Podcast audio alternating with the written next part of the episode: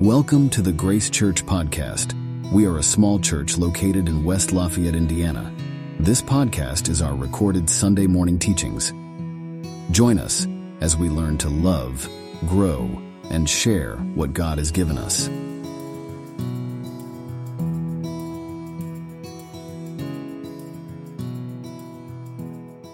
Well, good morning, everybody. Glad you're here today. Um, I'm Chris Biang, and I'm going to be doing the first teaching in a two part series. Next week is Fred and Penny um, taking care of any mistakes I made today. So they're going to clean it up. So, anyway, um, one of the things we're going to do here is look at foundational verses that are part of the inside of a Christian. So we're not going to just talk about the brain alone or cognitive issues, but a little bit more about another arena within us that God is very interested in. One of the things he said in the Old Testament, I think it's in Chronicles somewhere, he says, The eyes of the Lord search to and fro throughout the whole earth, seeking to support one whose heart is completely his. And so I, I'm thinking of God's buzzing around looking all over to see if anybody has an interior heart which they have given to Him and that they're keeping track of, that they're purifying, they're guarding. Um, and so this is something that doesn't come up a whole lot in our growing up years. We don't talk about the heart a whole lot. We just talk about, you know, tests and schooling and all this kind of thing cognitively. But there's a whole different arena that is there that God looks to that has a big influence on how we live and kind of what the fruit of our lives are or is. So, anyway, um, why don't we pray? Because this might be a new topic for some of you. And, um, and if it's an old topic, to pray that you might learn something new anyway. So, let's pray together. Lord, we thank you today that you have created us with um, so many different facets. And, and then, as believers, you give us the Holy Spirit who adds a whole other um, arena to our lives. And so, we want to become aware of how this works. We want to become aware of um, how to be more like our Savior, that our hearts could be presented to you um, in a pure way without massive amounts of selfishness or anger or fear or anxiety, but one that's just resting on you. And so help us today as we go through your word to start getting an idea of what you're looking for. Amen. Okay, so some of you um, have some sheets. I have slides printed on those sheets, so you don't have to write these verses down. Um, but if you have notes, you can write them down. Does anybody need one of those? Because we can pass more out. No, okay. Um, so let's turn to 1 Timothy 4:16, and I've recently thought more about this verse because it talks about both arenas. It says, "Pay close attention to yourself and to your teaching. Persevere in these things." For in doing so, or as you do this, you will ensure that's a pretty cool word ensure salvation both for yourself and for those who hear you. So, when I think of the verse, or this verse is kind of a promise about how our behavior can influence who we are and, and how we can change, but it'll also ensure that we're going to be helping other people. And when I, one of the things that happened when I became a Christian is I started thinking about, okay, now I'm going to heaven. I wasn't last week. I'm going this week, or whenever you know I die. I'm going to be there. But what about all my friends? So I, I wanted to ensure that I would be fruitful in their lives by sharing with them good news as well. This verse says that. It says, pay close attention to yourself. So that means Uh, it doesn't mean become introspective about everything, but it means to have an internal radar on that you're aware of your insides and how your insides affect or influence your outside. And so here, pay close attention to yourself and your teaching. And I think that's one that Christians in this country do pretty well. We all have access to so much information about the Christian life. We have printed Bibles. We can have really good um, understanding of God's Word in our teachings, in our personal convictions from which our teachings would come. So when I come up here, I want to make sure whatever I share or teach is biblically accurate because I don't want to lead people astray. So I want to pay close attention to myself and to the teachings. And then it goes on, it says, persevere in these things, for in doing so you will ensure. I, I just like that. Salvation, both for yourself. That doesn't mean going to heaven salvation. It means sal- salvation as a word means that you are being freed from the ways of the world and you're going to be more and more holy and Christ like in your behavior. So it's a transformation of character to be one where God is more a part of your life as you live it out, which is an amazing thing. and so, why this is important, um, I was thinking about some of these ideas when my family was getting started. I have five kids, and I, my wife has gone on to be with the Lord. But in the middle of that, I thought, do I want my five kids to grow up and love Jesus? And I thought, yeah. And I realized that they didn't only look at what I said, but they looked at who I was. And was I living out what I talked about? Because they want to follow an example. My early life in high school, I was looking around at my parents' friends, and I thought they are a bunch of moral people that are wonderful people, but when it comes to following Christ, I didn't see it. They they mouthed words, but they didn't do anything. And so then I rejected the whole thing because I was looking also at example.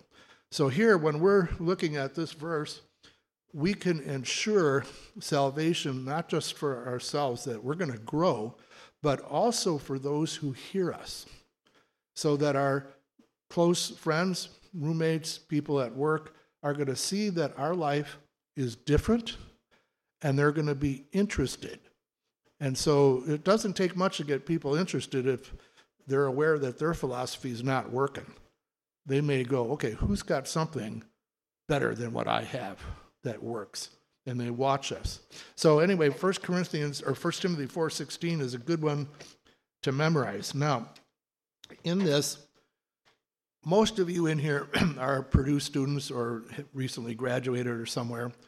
And if you look back at your high school years, most of you slid through high school pretty easily. You've been blessed with an intellect, excuse me, that that is superior than a lot of your compatriots. So a lot of you kind of excuse me, a lot of you went through life without a whole lot of trouble. You get to Purdue and you find out everybody here is like you they're smart. And you are in competition now where you weren't before. Before you could just slide through. I had a friend in another state, he got a perfect score, I think it was his ACTs, and he got to college, lasted one term, and dropped out, or maybe was put out because he was with other people that were really intelligent. He couldn't slide on what he had in his head but what was in his life was not enough. And so he ended up without discipline, without different things. And so he he had some problems. So here's some of the things that we need to look at when we pay close attention to ourselves. Is our life filled with procrastination? And here's my little joke. Some of you don't have that yet because you've been putting it off. Um, but that was a joke. Okay, Ruth smiled. Great, thank you. I hope this helps. My voice is kind of going out on me. Some of you, some of you have anxiety, worry, fear as a part of just in your background. These are things that are there, these are emotions. Some of you also have um, other issues like different addictions. Maybe some of you have a simmering anger at people in your family or in your past. All these things are a part of what you have inside, and they will influence you. Now, do you have to be stuck with this the rest of your life? No. You can rid yourself of some of those things. We'll talk about that in a minute. But we want to ensure that we are growing and not being um, slowed down by our emotional issues or our baggage. So let's look at the next area here. It's an example. I'm going to try to explain this better than I did the last time. In uh, 1980, GM, General Motors, came out with a new engine called a variable cylinder engine. It was variable cylinder management. And what it meant was that in the car, there was eight cylinders, and they would turn off different cylinders or turn them on depending on the needs and the usage of the vehicle in order to save on gas. It didn't work out really well technologically, but that concept is still around in other automobiles. So let's take, for example, that in your life you have a four cylinder engine. And that's what you've got to run on. and so yeah, here at Purdue, you're running on you know your four cylinders. Some of you, because of a lot of character issues inside and things that are bothering you, you're only running on two cylinders. You don't have a lot of space. Some of you are pretty brilliant and you're just running on one because you don't need to worry about anything else. You know, there's there's just different things in our lives that we have running on that. So compare ourselves to this engine. but then when a person comes to Christ, there's a whole new concept and it's like God adds four more cylinders to your engine. So here we had a four, now we have four more. And he moves in and he's trying to influence us to be more like himself, more like Christ. And we need to learn how to work with Jesus in our lives. I'm equating Jesus and the Holy Spirit together here. And so how many cylinders are we using? Are we using everything that we have? Well, that's kind of the goal is to be the most efficient that we can. And so accessing that would be helpful then to look at another verse in Romans 12, 3. For through the grace given to me, I say to everyone among you, not to think more highly of himself than he ought to think. So that would be like, oh God, thank you that I got into Purdue and I didn't have to go to IU. Okay, that would be one of the things that you're thinking more highly of yourself. And basically, it means we're we don't really know who we are or what our strengths are. And he says here that he ought to think, but think so as to have sound judgment. So you are who you are, and you may have a different view of who you are, but it may not be accurate. As God has allotted to each measure of faith. so I was reading this verse and I was thinking about how do I grow in being more of effective in my personal life and my as my fatherhood. And I thought, well, I should probably do a survey. So I gave my kids a survey. One of the questions was, what do you want Chris, to, your dad, to do, and he won't get mad at you for telling him. Because some dads will go, I don't want to hear that stuff. Why are you saying that? You know, and they wrote out interesting things. And one of the things that came back at me, which was a surprise to me, and that's why I did this survey, is they said, um, Dad, you you get angry. I go, no, I don't. So that's where I didn't have sound judgment. And I thought to myself, you've never really seen me angry. Because I used to be more angry, and I ended up when I was a little kid throwing a toy against the wall and it broke. And I said, I'll never do that again.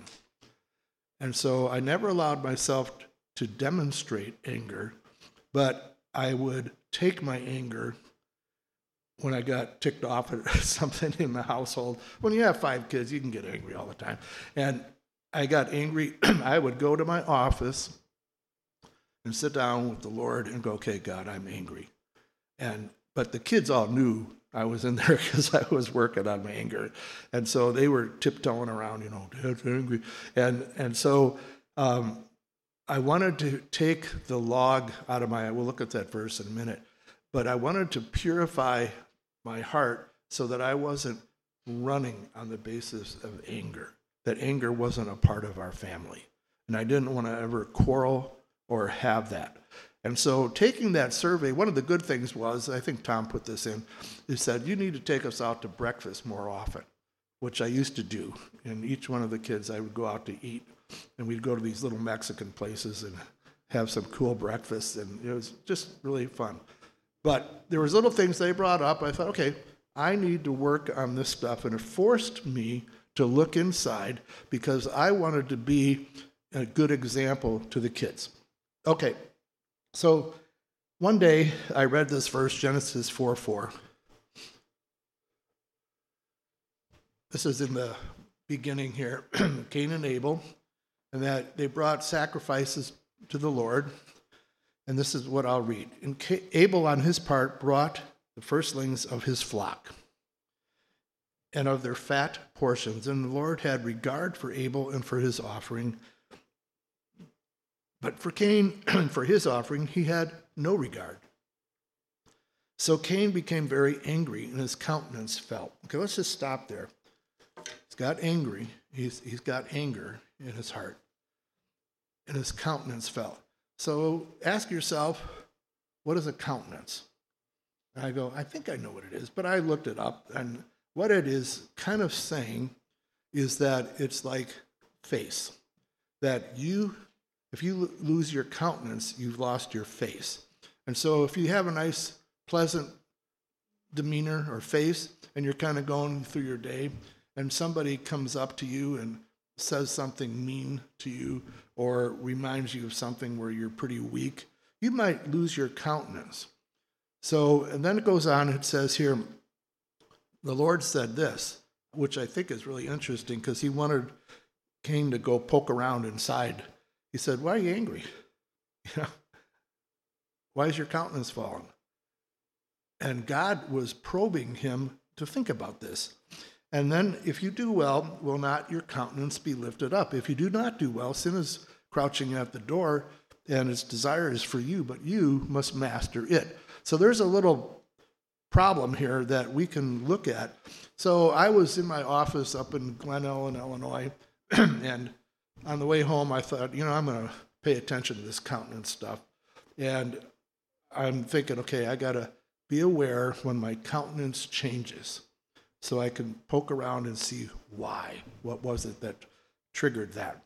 So I'm driving down Roosevelt Road going home, listening to WGN radio, and all of a sudden, I felt my countenance change. You know, oh, that's pretty weird. Roosevelt Road must be bad. No, it wasn't Roosevelt Road. On the radio, the guy said something that made me feel guilty because it reminded me of something I had failed to do that I had promised to do. And that's when I started to realize that our emotions and our beliefs are tied together. And what we believe and so I believed I was going to do this. I didn't. I felt guilty when I didn't. I thought, okay, this changed my countenance, and I need to alleviate the causative issue, which was not doing what I should. So I went and did what I did. My countenance got lifted up. But it made me more aware that I need to be aware of countenance changes.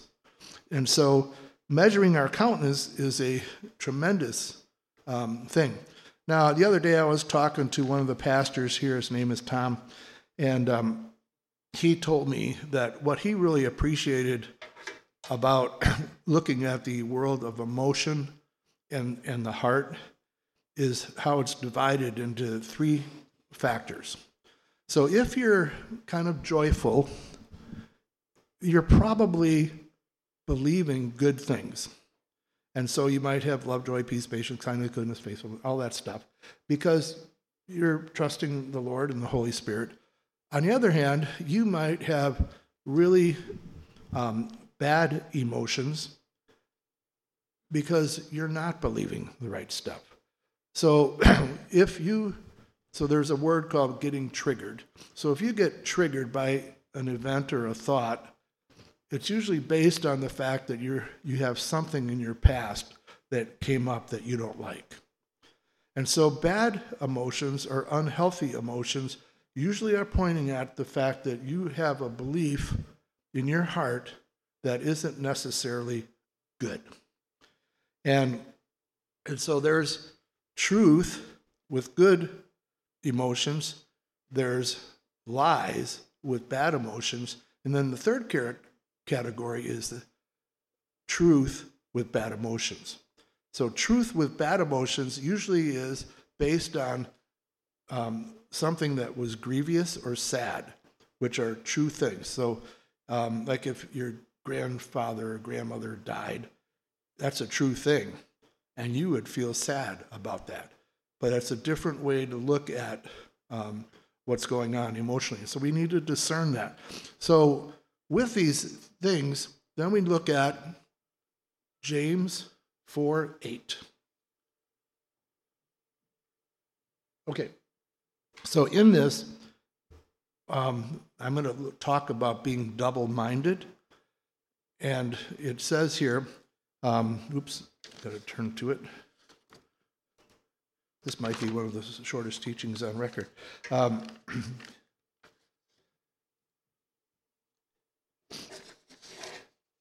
somewhere I lost my page. Okay. It says, draw near to God. Okay, that's kind of a cool thing. So sometimes we're kind of alone and we, we're praying and we want to get closer to God and he will draw near to you. So it's kind of a cool thing that he promises to respond. Cleanse your hands, you sinners. Purify your hearts, you double minded. And it just stops right there.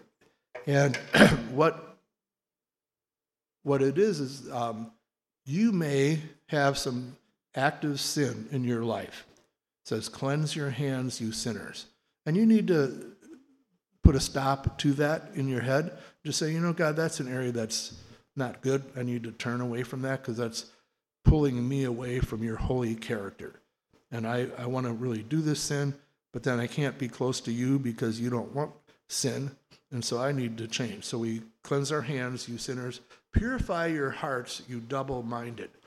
So have you ever been aware that you might be double minded? And that means you have two opinions or two beliefs on the same topic. So you may um, know that God has cleansed you, He's made you a new creature, and that old things have passed away, new things have come, that you have been um, forgiven of all your sins. And then in, in the bottom of your heart, you go, but, that's the big word, but but I'm still troubled by what I did with, let's just use sexual sins. Maybe you have a past with that. And you're going, well, God can't forgive me because I was involved here or this happened to me. And so we have a double mind thinking that one thing is true for all Christians except me because this happened. And God is wanting to say that I want you to purify your heart and believe what is true, not what you believe in your heart. And then it, with the new truth, that'll just be part of who you are. And so, just backing up a little bit, if I was the devil, I would prey on your naivety or your youth by when you have a difficult thing going on in your, your childhood, I would whisper little things to you that you might believe. And those become a part of your life. And only God can really work at removing that from your life so that your life is based on truth. Because truth works, lies don't work. So if we don't deal with these areas in our life, you know what we love to do? we love to feel bad, don't we? No, we, we don't, and we don't know what to do about it, so we cover it up. And so whenever we feel bad, a lot of people will cover it up with hunting, with fishing, with flying kites. I don't know if they do that. Um, but alcohol, drugs, all these are solutions to pain.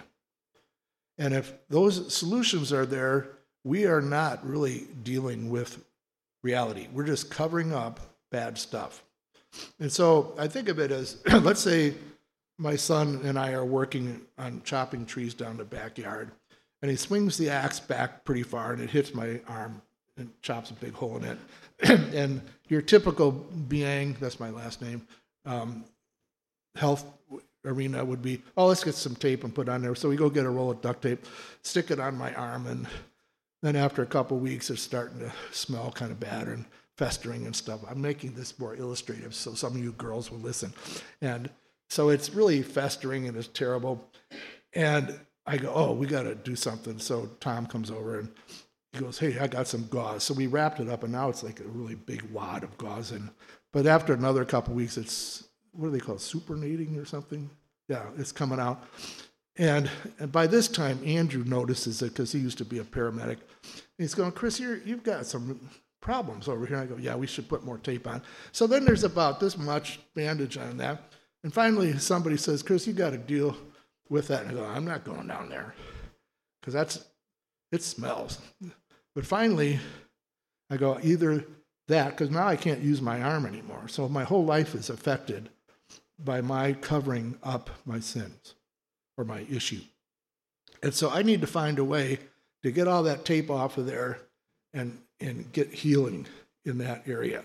And that's kind of what Fred and Penny are going to talk about next week, how they have practically worked on their life. Because no two lives are the same. Um, and there's going to be different issues. So, somewhere, I have another verse here Hebrews, no, Matthew 7 3. Okay, so this is where you're with somebody and they irritate you. Has that ever happened to any of you people that you've been irritated by anybody? Yeah, you, you, nobody puts their hand up around here.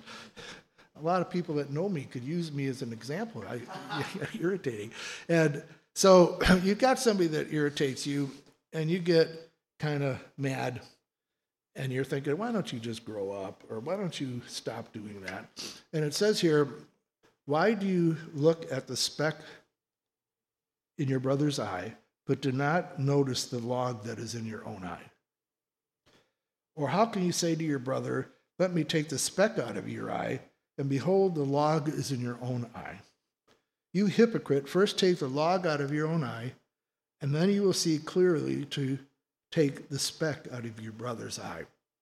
So here, we're, we're given instruction by Jesus about how to deal with interpersonal relationships, and it starts out with you notice a, a thing that is an issue.